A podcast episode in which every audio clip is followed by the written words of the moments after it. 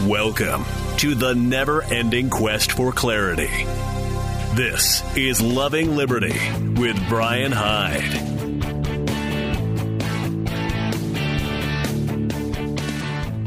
Hello there. Welcome to the Loving Liberty broadcast and the podcast. So, who knew we were going to wake up to the snowpocalypse today? But apparently, that's what's happened. You know, this just makes me take my friend Ralph DeLugas more seriously than ever. I mean, I think uh, he was talking about this on his show. Uh, actually, the last few weeks, he's mentioned this on Stranger Than Fiction about uh, entering into the solar minimum. It's not the global warming you got to watch out for, it's the little ice age. Well, some kind of a little ice age apparently arrived this morning. And, and in a very rare act of uh, magnanimity, the school district said, okay, we'll call a snow day. So the kids are home, and my wife is home from her job as a public school teacher. And anyway, uh, we're just listening to the wind howl and huddled down here by the fire, and you know, thanking our lucky stars we're not trying to cross Donner Pass. Sorry, that was a little bit dark. Let's let's move on. We're going to talk a little bit about education today. A couple of different aspects too. Um, I'll, I'll, save my talk for the Super Bowl for the next hour, and I do want to get your your thoughts on this. For the record, I didn't watch the Super Bowl, so I didn't get to see the sexy striptease halftime show that a lot of folks are talking about but you probably have some opinions on it. We'll open up the phones in the next hour and give you a chance to uh, to hold forth. Today, at least starting out, I want to talk a little bit about uh, why education is the one place where it appears a lot of people are willing to compromise when it comes to asserting their freedom. And, and, you particularly see this when it comes to things like school vouchers. Jacob Hornberger from the Future of Freedom Foundation has a terrific essay. We're going to kick off with that today and, and talk a little bit about. Uh, school vouchers versus educational liberty. And I'm hoping, by the way, just knock on wood, I've got my fingers crossed. Uh, Kerry McDonald, who is an education fellow for the Foundation for Economic Education, and I think a couple of other think tanks as well. I have uh, put out an invitation to her. She's checking her schedule. I hope to have her as a guest a little bit later this week. Here's what Jacob Hornberger says, though. He says it shouldn't surprise anyone that America's public school systems are in perpetual crisis because that's what socialism does. It produces crises, or what the economist Ludwig von Mises called planned chaos. And in his opinion, he says it would be difficult to find a better model for socialism than public schooling. We call it public schooling, but he says the more accurate name would be government schooling. This is a government program from top to bottom. The school teachers and administrators are government employees. The government provides the textbooks and establishes the curriculum. The government enacts compulsory school attendance laws, which are forced on, enforced on parents through threats of incarceration and fine. And to fund its operations, the government forcibly takes money from people through taxation. So his point here is that the system is a is run in a top-down command and control manner, much like the army. In fact, public schooling can easily be described as army light. Students are taught to memorize and regurgitate. Information is pounded into them. Education is measured by tests. Students are indoctrinated with the importance of deferring to authority, obeying orders, complying with regulations, just like in the Army. Now, every child, he says, is born with a natural love of learning and an awe of the universe. You can see that on the looks of children from zero to six years of age. Their eyes are wide open, absorbing everything they see. When they learn to talk, their favorite word soon becomes why which they use to bedevil their parents. By the time kids graduate from high school, though, most of them tend to hate education, including reading, and they can't wait to get out of school. Their natural love of learning that characterized them when they were young has been smashed out of them in the highly regimented, army like environment of public schooling. The ability to question, challenge, and critically think is as absent as it is in a soldier in boot camp. So he says it's no surprise that public schooling is also found in countries like Cuba, North Korea, Vietnam, and China. Those are countries whose overall system is based on socialism. Now, he says there's but one solution to the public schooling morass, and that is a separation of school and state, just as our ancestors separated church and state. That would be the end of all government involvement in education, just as separating church and state meant the end of all government involvement in religion. No more compulsory attendance laws, no more school taxes, no more government textbooks, no more government school buildings, no more government involvement in education at all. In other words, a total free market in education. And here's the reason he suggests this. He says that the free market produces the best of everything. It would do that in education.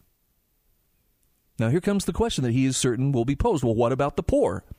The free market would provide the best educational services to the poor that would consider a combination of entrepreneurs competing for business at that economic level and wealthier people providing scholarships and fellowships to those in need of help. So, how do we achieve educational liberty? Well, Hornberger says by reaching a critical mass of people who see the virtues and benefits of it and who demand it. How do we arrive at that critical mass? Well, by consistently making the case for educational liberty. If people don't hear the case for educational freedom, how can we expect them to consider it? Now, he says, although conservatives understand the, the damage that public schooling can do to children, they threw in the towel on educational liberty a long time ago. Their solution was to adopt a socialist program called school vouchers as a way to deal with educational socialism. And the voucher program uses the force of government to take money from people to whom it belongs and give it to people to whom it doesn't belong. Now, that's classic socialist seizure and redistribution of wealth. But conservatives will tell you, well, the end justifies the means. In the early days of the voucher program, conservatives argued that the program would gradually lead to the demise of public schooling, but he says that was a pipe dream from day one. In fact, the voucher program does the opposite. It more deeply embeds the state in education by putting private schools on the voucher dole and then subjecting them to the government regulation that comes with the vouchers. Boy, if you remember nothing else from this article, that's the takeaway. That's why vouchers are not a great idea.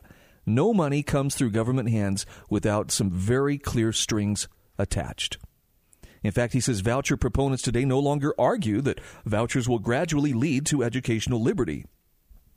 Their principal argument in favor of vouchers is that vouchers will strengthen the public school system through choice and competition.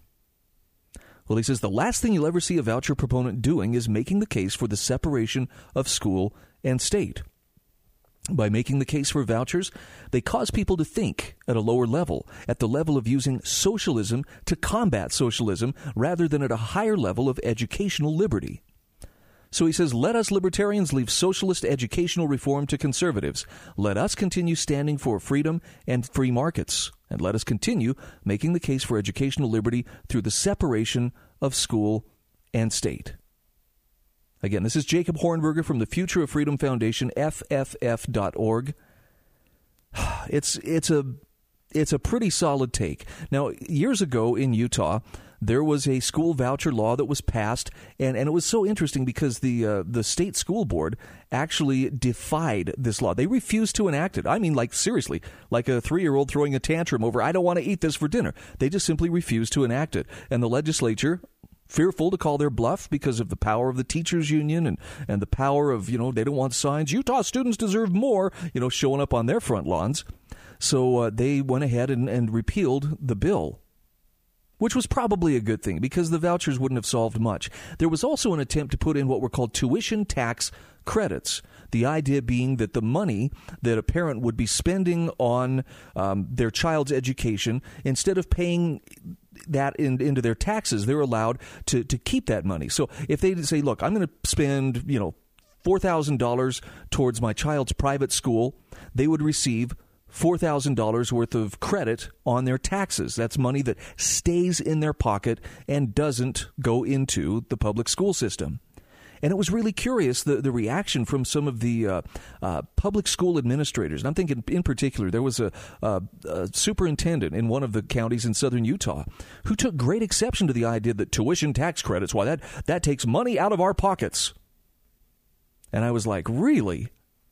and and and I actually I did have this debate, and and it was uh, it was it, it was very informative to to say the least. Whose money? Whose money does it take out of your the public school system's pockets? Well, it's the parents' money, really. And did that money ever leave their pocket under a uh, tuition tax credit system? Well, no, but it's money that would have gone into our pockets. But if it never left the parents' pocket, then really it's still their money. And, and, and the sticking point here, what they're upset about, is the parent still has the choice to say, here's what I want done with that money.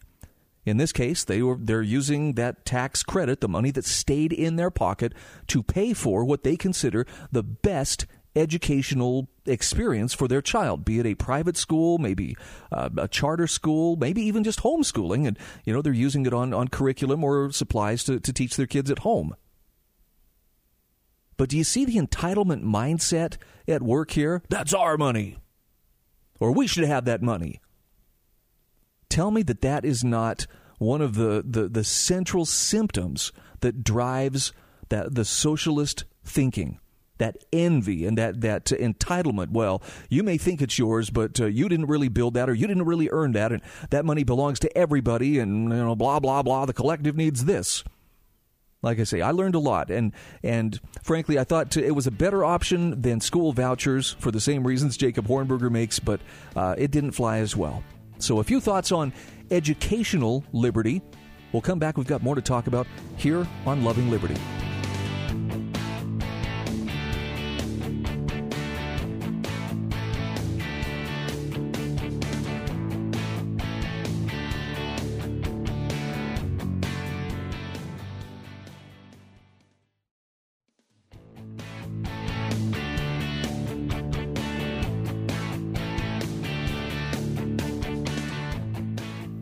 Once again, welcome back to the Loving Liberty program. I'm Brian Hyde. Please hold your calls until the next hour. We do have a lot to talk about, and yes, we'll spend a little bit of time uh, uh, dissecting uh, your thoughts on the uh, Super Bowl halftime show, among other things. Uh, it's there, there's a lot to talk about there, so we'll we'll come to that in just a few moments. I started out the show with a column from Jacob Hornberger talking about school vouchers versus, versus educational liberty. And in that same vein, I would like to, to move on to a little bit of uh, truth being replaced in American colleges. This is an article by John Staddon, published on intellectualtakeout.org. And this uh, again gets to, to the higher education issue and, and, and how students are being trained to, to steer clear of truth, especially if it's uncomfortable or, dare I say, painful. Listen to what John Staddon has to say. He says in the UK, college typically lasts just three years. Students apply directly to a discipline like psychology or biology, supposedly having received their general education in high school. Now, he says this process worked in the past when just a tiny fraction of the 18 year old population went to college. The American higher education experience has always been different. It takes four years to graduate, not three, and the first year is devoted to general education. Gen Ed is where the culture of the nation is transmitted, but he says Gen Ed is not always what it appears. In their book Cracks in the Ivory Tower, Jason Brenneman and Phillip Magness reveal what Gen Ed has become. Quote, we have good reason to believe that many, perhaps even most, general education requirements for undergraduates are a form of academic rent seeking. Their purpose is not really to give students breadth, make them well rounded, or introduce them to new areas of research. Their real purpose is to line professors' pockets at students' expense. End quote. Whew, wow. In other words, Gen Ed is a cash cow for colleges. But he says if cash value is all that matters, most of what colleges do can be dispensed with.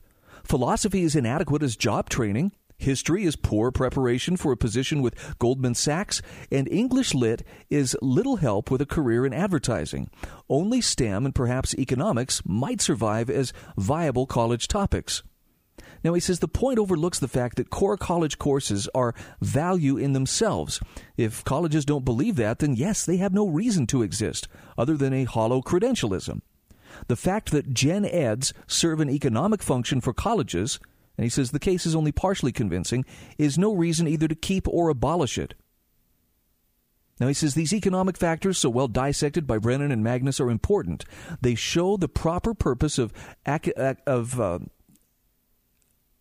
academics has often been perverted and its costs elevated for irrelevant reason. But higher education does not exist for economic reasons. It exists, in the famous words of Matthew Arnold, to transmit the best that has been thought and said the high, and said rather, in other words, the high culture of our civilization. Job related practical training is not un- unimportant. He says universities and much else of society could not exist without a functioning economy. But, and this point is increasingly ignored on the modern campus, these things are not the purpose or the telos of a university. Will that telos be lost? Can it be restored? Now, he says it may, but in, in the age of diversity, it may be the wrong one, for truth seems to be disappearing from universities' missions. Harvard with Veritas, Truth, and Yale, Lux et Veritas are still hanging on, but Princeton has begun to slide. Its informal model, motto reads, In the nation's service and the service of humanity. Duke's recent list of core values is teamwork, integrity, diversity, excellence, safety. His point here is that truth is being replaced by social justice. Now, mottos are one thing, action another. And here he says the prospect is grim. A recent article in the Wall Street Journal by a UC Davis mathematician described a kind of inquisitorial manual now used for vetting prospective University of California faculty. As she points out, the Berkeley manual requires a sort of loyalty oath. This unpleasant document, an inquisition for admission to the booming religion of diversity, equity, and inclusion, asks questions about a candidate's knowledge about diversity, equity, and inclusion, track record in, inva- in advancing diversity, equity, and inclusion, and plans for advancing diversity, equity, and inclusion. Unsatisfactory answers include seems uncomfortable discussing diversity related issues, may state that he or she just hasn't had much of a chance to think about these issues yet or participated in no specific activities or only one or two limited activities, limited in length of time, investment, or role, or vague or no statements about what they would do at Berkeley if hired, may even feel doing so would be the responsibility of someone else. Oh my goodness. You know, in some ways, these questions are intrusive, for they require not just belief, but action. Action by prospective faculty whose proper interests should be elsewhere in teaching and in their field of expertise. John Staddon says economic analysis of the academy is useful. Especially useful are the revelations about covert incentives that sometimes lie behind apparently virtuous acts. But learning and scholarship must have, or have rather, an, intris- an intrinsic value, and omitting that value creates a vacuum which, in the modern university, is filled by two things the university as a business and the university as a social activist. Both are destructive to the proper purpose of a university. He says, unless our institutions of higher learning can restore belief in the real value of what they do, real scholarship will decline, and a cost conscious, divisive new identitarian religion will arise in its place. Isn't that something?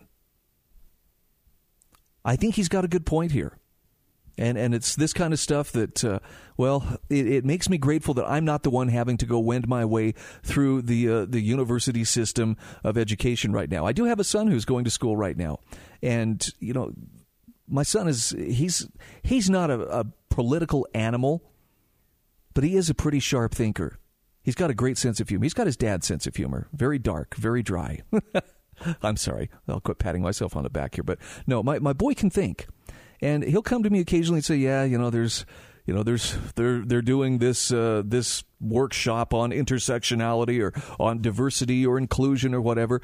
Um, he's not a guy who's out there to, to make waves. He's you know pretty introverted and and quiet, but he definitely sees it. And fortunately, he also sees it's not everybody. There is a strong activist cadre of students uh, for whom this is their purpose. They're not there so much to educate as they are to, you know, to, to win converts or to, in some cases, bully people into having the right attitudes. But a lot of students are there to learn. And thankfully, he is studying STEM type material. He's studying, you know, uh, pre pharmacy stuff. So he's he's neck deep in organic chemistry and biology and, and things that really require serious, deep study and thought but it's there. It's always lurking in the background, and you know a person has to be careful. You you've got to you know you got to watch how you express yourself and and make sure that you're not too overt in even your facial expressions. If you walk by, you know the the uh, intersectionality awareness table, and if if you let your eyes roll you better believe some activists will come after you and want to know what is your problem and and they will cause a confrontation just because that's the nature of what they do now, forgive me if I'm wrong on this, because you know I'm pretty old. It's been a while since I've been on a college campus. It's it's you know it's very possible that things were different back in the the Stone Age when I was uh, going to school and we were you know pounding out our master's theses on the walls of our caves. But I thought the purpose of going to school, you know, to of higher education, was to help us become well-rounded individuals, to introduce us to ideas, and and maybe even uh, thoughts that uh, that we normally would not encounter. And that doesn't mean they have to all be subversive, but it just means uh, coming face to face with with some of the diverse ideas that have shaped the world, again, for good or for bad. And I ask you this in all seriousness. How easy is it to discuss things in that fashion on a college campus today? With speech codes, with safe spaces, with, you know, people everywhere searching for some reason to take offense or to shout down or even violently prevent people from presenting a differing point of view than the one that uh, these students say they want to hear. It's more common than we think, and I don't think the problem is getting better. Think before you send your kids off to school. Better still, you know, consider some of the alternatives that exist. We'll talk about those when we return.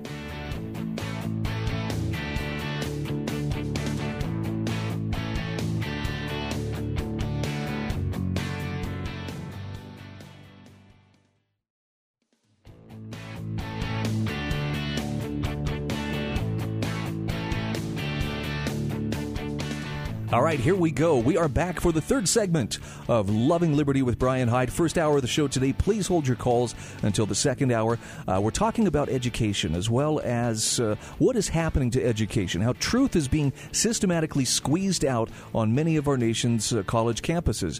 And uh, look, I, I can't help but uh, but think to some people, it's like, look, we're just trying to do this to make the world a better place. Uh, those, uh, the social justice activists, I don't think all of them are necessarily motivated by, you know, this insane desire, this lust to control other people. Some certainly are. And you can typically tell they're the ones who are, um, for lack of a better phrase, ideologically possessed. The ones who will go out there and start fights with people just because uh, they want to bring attention to their cause or because they cannot fathom that someone else might hold peacefully hold a differing point of view. But there are many who promote these things that are just, you know, they're, they're, really trying to be good human beings and they, they honestly believe in their hearts, hey, we're just trying to, to, to make the world a little more fair and a little more kind. But they're not understanding that uh, this kind of fairness, kindness, and equality by edict is a counterfeit. If you want people to be fair, if you want people to be kind, it's got to come voluntarily. It's got to be the kind of thing that people do, not because the law dictates you will do this or you will suffer, and not because there's fear of the cancel culture mob coming after them, doxing them, trying to get them, you know, kicked out of their employment and otherwise blackballed from any place among respectable society. You want people to do it because in their hearts, they say, I want to treat others the way I would want to be treated just because that is the better way to do things. And if it's coming from a voluntary place, that's truly virtuous. That is truly a good thing. That's legit. The forced kind of, uh, you know, equality and, and equity towards one another and, and diversity, that is a counterfeit. But very few people have the courage to call it out. It's been fascinating over the last 25 years to watch how the uh, the institutions of society are slowly but surely being captured by the cultural Marxists, and I mean the ones that, who promote what is politically correct. And there's probably no better uh, example of this than what we see happening right now at uh, West Point, where they are forcing cadets to learn about gender norms and toxic masculinity and forcing them to watch transgenderism and gay lifestyle documentaries. West Point, Okay, now look, I've not been in the military, so I'm not going to say I'm speaking authoritatively, authoritatively of as someone who has been in the military, but here's my understanding. A nation's military exists for the purpose of organized force, organized violence. And the purpose, the legitimate purpose, at least under our system of government for which a military exists, is to use that organized violence to defend the God given rights of its people, as well as defend the, the structures that are built to protect and guarantee those rights. Now, if you want to disagree with me, again, we'll talk in the next hour, but uh, that's that's the most basic. It exists. It's it's violence. It is force. It's made to kill people and break things. You know, when all else has failed, that's what the military exists for. Why is it becoming a laboratory in which the cadets are now forced to learn about gender norms and toxic masculinity. And, and in some cases, you know, there, there are active military units that force it, their soldiers to put on so called pregnant suits. This is, and wear high heels. This, guys, this is so you can understand how a woman feels. I'm not saying that they should all be, you know, misogynistic, you know, beer swilling louts, but it kind of departs from the original mission that they're supposed to be fulfilling. And, and again, I would say this is evidence that the cultural Marxist warriors have slowly but surely captured another institution. Apparently, at West Point, these sessions that uh, forced cadets to watch documentaries on transgenderism and gay lifestyle were part of their Honorably Living Day that was hosted by West Point Superintendent uh, Lieutenant, Gerald, Lieutenant General Darryl A. Williams. All classes were canceled so the cadets, faculty, and staff could come, to, come together for a day of discussions and reflection. Now, this was the third time in the last year that Lieutenant General Darryl A. Williams shut down classes for an Honorable Living Day. This is what the Military Times reported. All classes were canceled at the U.S. Military Academy January 14th, and work was set aside as the cadets, staff, and faculty came together to talk about how to live honorably, build cohesive teams, and combat issues related to sexual assault and harassment at the Academy. All right, so far so good. This marked the third Honorable Living Day hosted by the Academy during the tenure of West Point Superintendent Lieutenant General Darryl A. Williams. The first was held last February and brought the West Point community together to discuss the results of the Biennial Service Academy Gender Relations Survey and begin formulating responses to eliminate sexual assault and harassment at the Academy. USMA stood down again last semester to build upon that discussion and call cadets, staff, and faculty to action to combat issues at the Academy and improve the culture in order to combat sexual assault. Tuesday, the entire Academy once again held a stand down day. This time, the goal was to expand the discussion beyond sexual assault and talk about how all aspects of the community can come together and promote an atmosphere of honorable living to include diversity, inclusion, and acceptance of people from differing backgrounds, races, and genders. Now, look, there there is nothing saying that this is uh, these are ideals that these people couldn't be learning on their own time or or shouldn't have you know somewhere as part of their previous educational makeup. But I ask you again, what is the benefit of using the military or using a military setting to be teaching people and, and discussing these kinds of things, particularly watching transgender and, and gay lifestyle documentaries? The only thing that I can think of is look, it is a state run institution, the military. And so, with that captive audience, and because the cultural Marxists have captured the levers of power, at least of that part of the state, by gosh, if we got them here, this is what we're going to force feed them but I don't try to make the connection that and somehow this is going to make them more effective as a fighting force and more cohesive. And and at the risk of sounding misogynistic, um, you know, I understand there are plenty of women who serve in the nation's armed forces. But there was a time when it was understood that uh, for the dirty work, putting out the forest fires, changing the oil on garbage trucks, you know, fighting wars, that was filthy work that a respectful society would not farm out to its mothers and daughters. Not because of this patronizing, don't you worry your little head, but simply because of respect for them. We wouldn't ask that of them. They already have difficult and, and, and roles to fulfill that are impossible for men to do with the same uh, kind of uh, dedication and the, the same nature that they bring to it. And I'm, I'm talking about, you know, bringing the next generation into existence and then imbuing that generation with the culture. No, that doesn't mean they all need to be barefoot and pregnant, but it does acknowledge that there are strengths which women and which femininity bring to the table that uh, men and masculinity do not. And likewise, there are strengths that men and masculinity bring to the table that uh, women and femininity don't. Some people see that as an affront. Wow, that's just dinosaur stick in the mud thinking. How dare you say such a thing? I'm just acknowledging that there's there's a reality. There's a difference. We're not just interchangeable robots who just happen to be plumbed a little bit differently, and you know everything else is exactly the same. So, bringing women into the military setting, integrating them as deeply as they have, um, of course, it's caused problems. Why? Because human nature is an enduring part of who we are. You put men and women in close proximity for extended periods of time, and relationships are going to occur. That's going to happen. You know, I mean, this it, this is like you know suddenly they they're they're surprised. Well, you know, we put these uh, female uh, sailors on uh, submarines, and and then uh, turns out why there were some guys that were sexually harassing them. Well, gee, I wonder who could have seen that coming. That uh, you put men and women in a very enclosed environment for extended periods of time, months on end, and being normal human beings.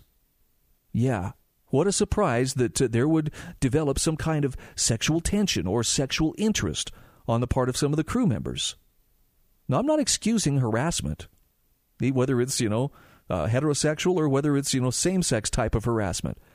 I'm just saying that, uh, look, human nature is men and women, biologically, we are built to respond to one another. And that military setting isn't going to change it. It's just been interesting to see the, the subtle transformation as as uh, you know the, the U.S. military has become uh, more politically correct over time. And this is not, you know, to cast aspersions on those who serve within the military or even those who come into the military as, you know, transgender or, um, you know, as, as homosexual. Just to point out that the, the purpose of that institution is not to further their pet cause or their particular um, ang- angle of activism. It exists for the purpose of fighting wars or projecting the necessary violence to defend our natural rights and defend the institutions that protect our natural rights. How easy it is to lose sight of that when we're caught up in this politically correct furball. We'll take a quick break. We'll be back. This is Loving Liberty.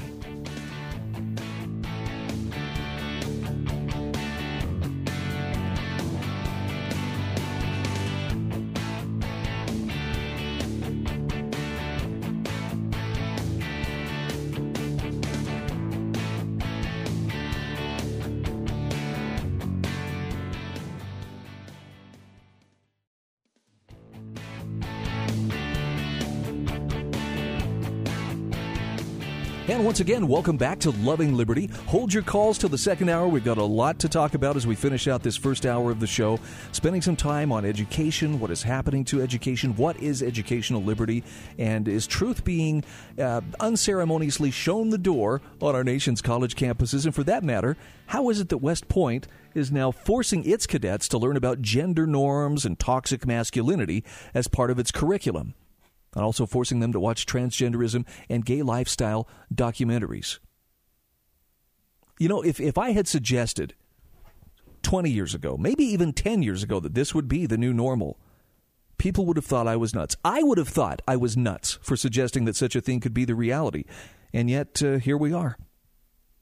Where does it go from here? Do we even want to know? I'm not so sure because uh, there, there's, it seems to me there's a pretty steady downhill slope, and and and we're picking up speed. I know people will say you're just arguing the slippery slope, but I think in this case, uh, if there's if this isn't a slippery slope, it's missing a great opportunity to be one. So I, I want to shift gears here for a moment and talk a little bit about um, the Super Bowl halftime, or I'm sorry, not not even the halftime. This is just the Super Bowl advertising. This is a headline from Russia Today: Drag queens quote make history in Super Bowl advert as corporate America toes the line on virtue signaling. This is by Robert Bridge. And he says last week the U.S. marked another cultural milestone quote unquote, as cross dressing males were featured in an advert during Super Bowl 54.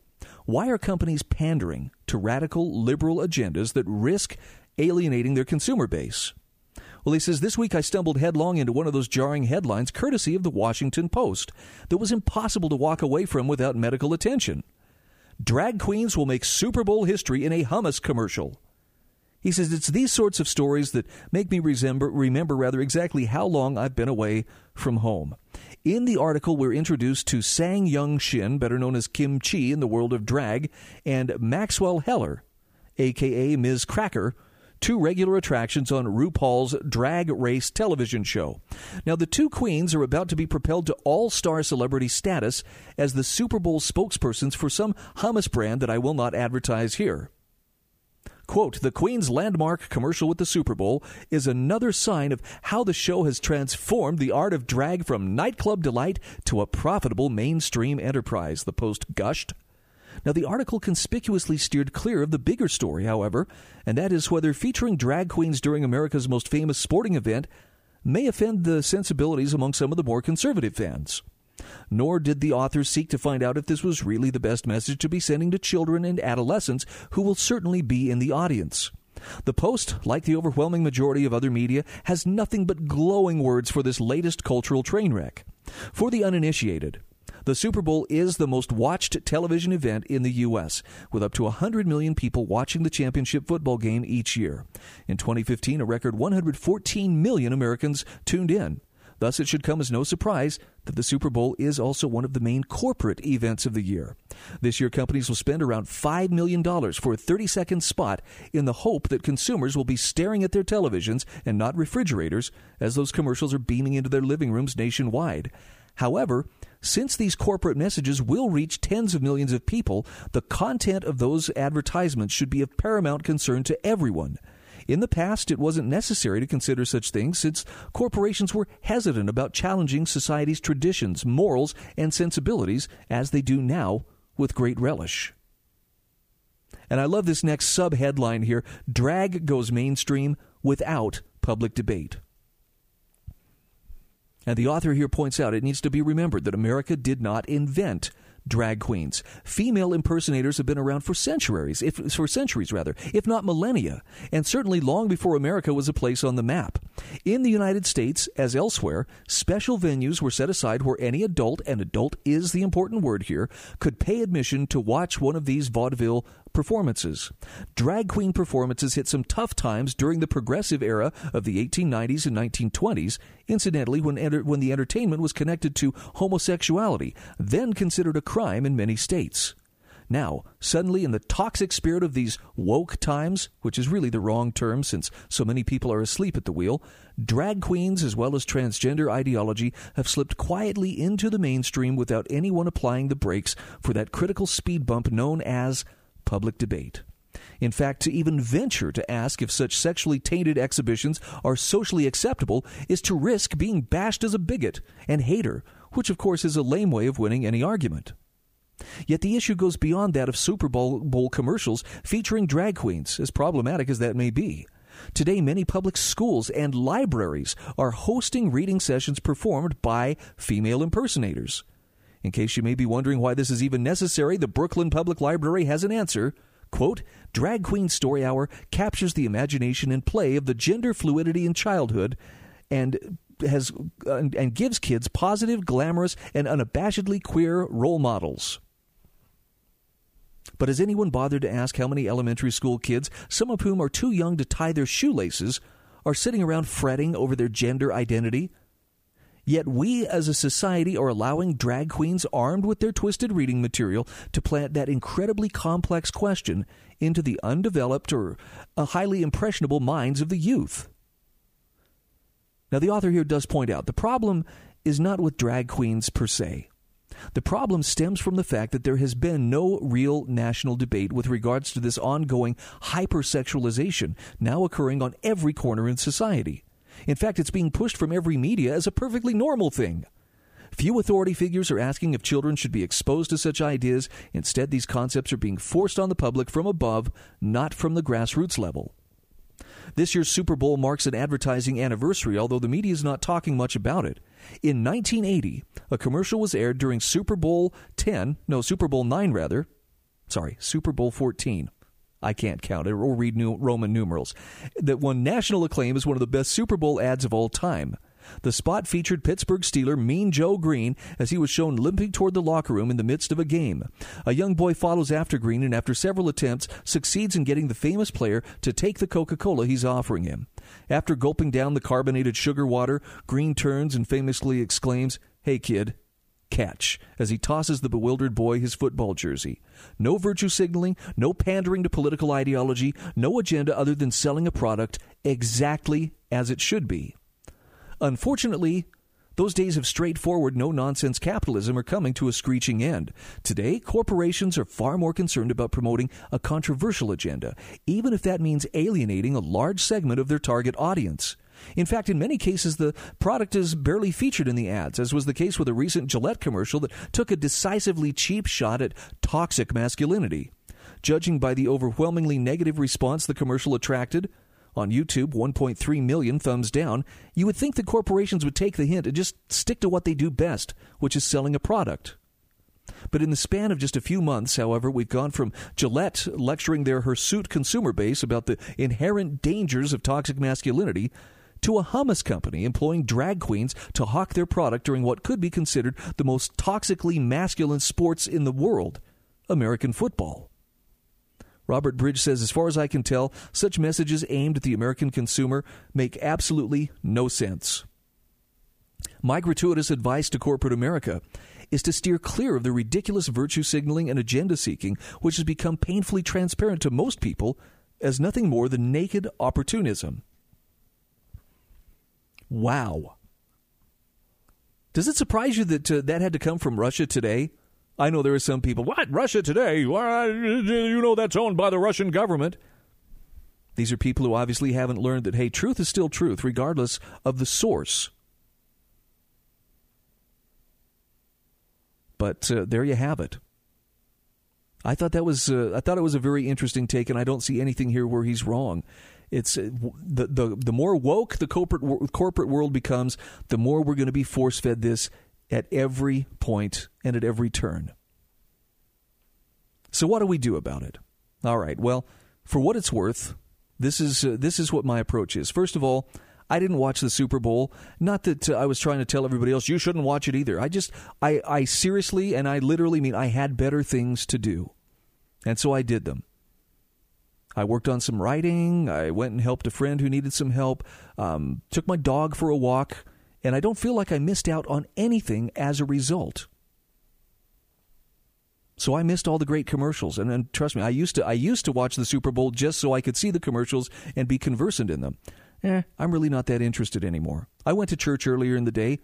You know, even there, I didn't feel so much preached at. Had I watched the commercials, I'm sure I would have felt very preached at. Second thing, just be a good person. Be kind to other people, regardless of, of what their, their take is or whether, you know, their focus is on gender fluidity or, or equality or intersectionality or whatever the case may be. Be the person who takes the higher road. Be the person who's comfortable enough with who you are and what you stand for that you can be kind to other people, even if they are being unkind to you. Trust me, it's not easy to do, but it is the right thing to do. So there you have it. Hour two, just around the corner. Thanks for listening to Loving Liberty.